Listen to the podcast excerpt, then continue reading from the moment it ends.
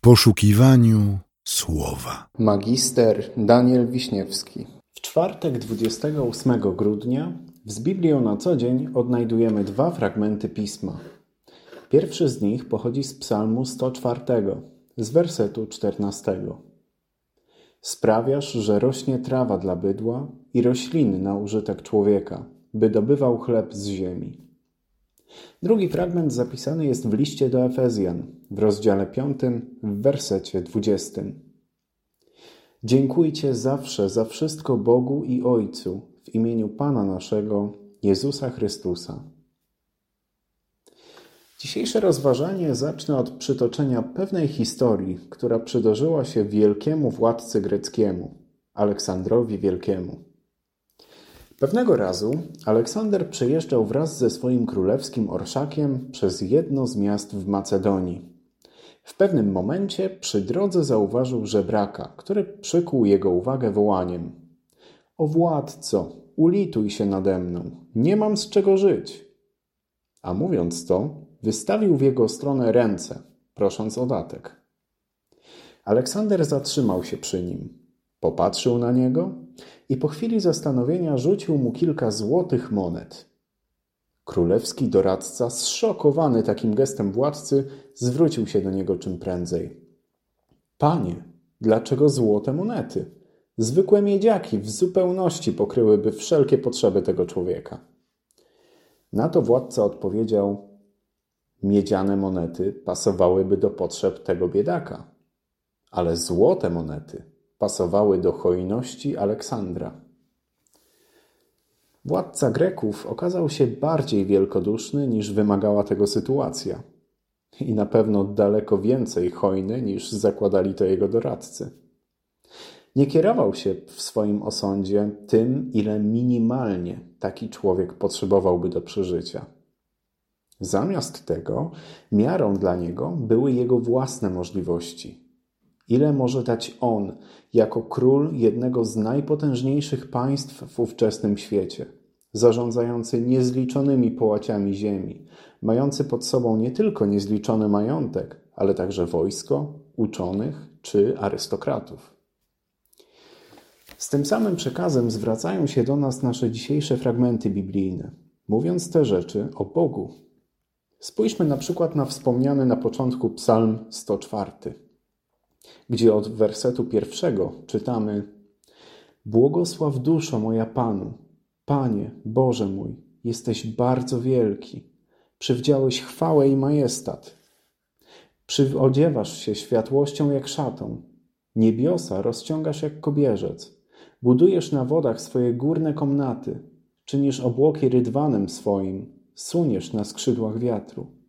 Czynisz wiatry posłańcami swymi, ogień płonący sługami swymi. Ugruntowałeś ziemię na stałych podstawach, by się nie zachwiała na wieki wieczne. Okryłeś się jak głębią, jak szatą. Wody stanęły nad górami. Ustąpiły, gdy się zgromił. Rozpieszły się na głos grzmotu Twego. Opis ten jest bardzo poetycki, ale nawet niezbyt lubujące się w tak abstrakcyjnych opisach oko jest w stanie zauważyć, jak wielka jest tutaj potęga Stwórcy. On stworzył całą rzeczywistość. Formuje świat według swojej woli. Wszystkie żywioły są mu posłuszne. Niemożliwa do opisania moc i chwała. Nie jeden człowiek, posiadając tyle możliwości, dałby się pewnie ponieść wodzy fantazji, naginając wszystko wokół swoich własnych zachcianek. Ale nie Bóg. Z jakiegoś powodu Bóg zachowuje się inaczej. I o tym czytamy w następnych wersetach. Wypuszczasz źródła w dolinach rzecznych, płyną między górami. Napój dają wszystkim zwierzętom polnym. Dzikie osły gaszą w nich pragnienie. Nad nimi gnieździ się ptactwo niebieskie, świergoce pośród gałęzi.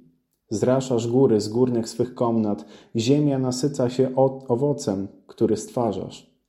Sprawiasz, że rośnie trawa dla bydła i rośliny na użytek człowieka, by dobywał chleb z ziemi, i wino, które rozwesela serce człowieka, oliwę, od której lśni się oblicze, i chleb, co wzmacnia serce człowieka.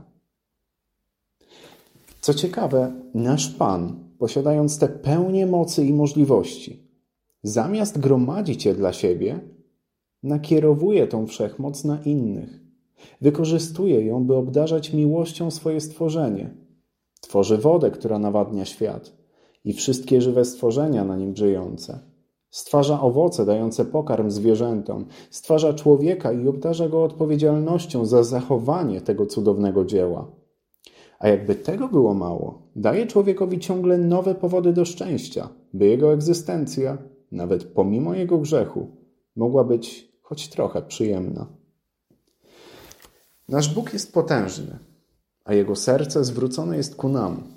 Tak jak mówi nasz dzisiejszy psalm, daje on nam wszystko to, co jest niezbędne do życia, a pośród trudów codziennej egzystencji daje nam czas odpoczynku i powody do radości. A wszystko to bez przymuszania, ale z czystej miłości. Pamiętajmy o tym na wszystkich drogach naszego życia, a szczególnie wtedy, kiedy będziemy patrzeć się na naszego bliźniego. Niech obraz Boga w takich chwilach będzie dla nas źródłem inspiracji. A dzisiejsze rozważanie pragnę zakończyć cytatem naszego reformatora, Marcina Lutra. Całe stworzenie krzyczy do nas, że powinniśmy oddawać Bogu dzięki. Gdybyśmy mieli oczy i uszy, widzielibyśmy i słyszelibyśmy, jak przemawia do nas ziarno. Raduj się w Bogu, jedz i pij, używaj mnie i służ bliźniemu. Tak z nami rozmawiają wszystkie stworzenia. I niech każdy pomyśli, chcę korzystać z tego, co dał Bóg i innym z tego udzielać. Amen.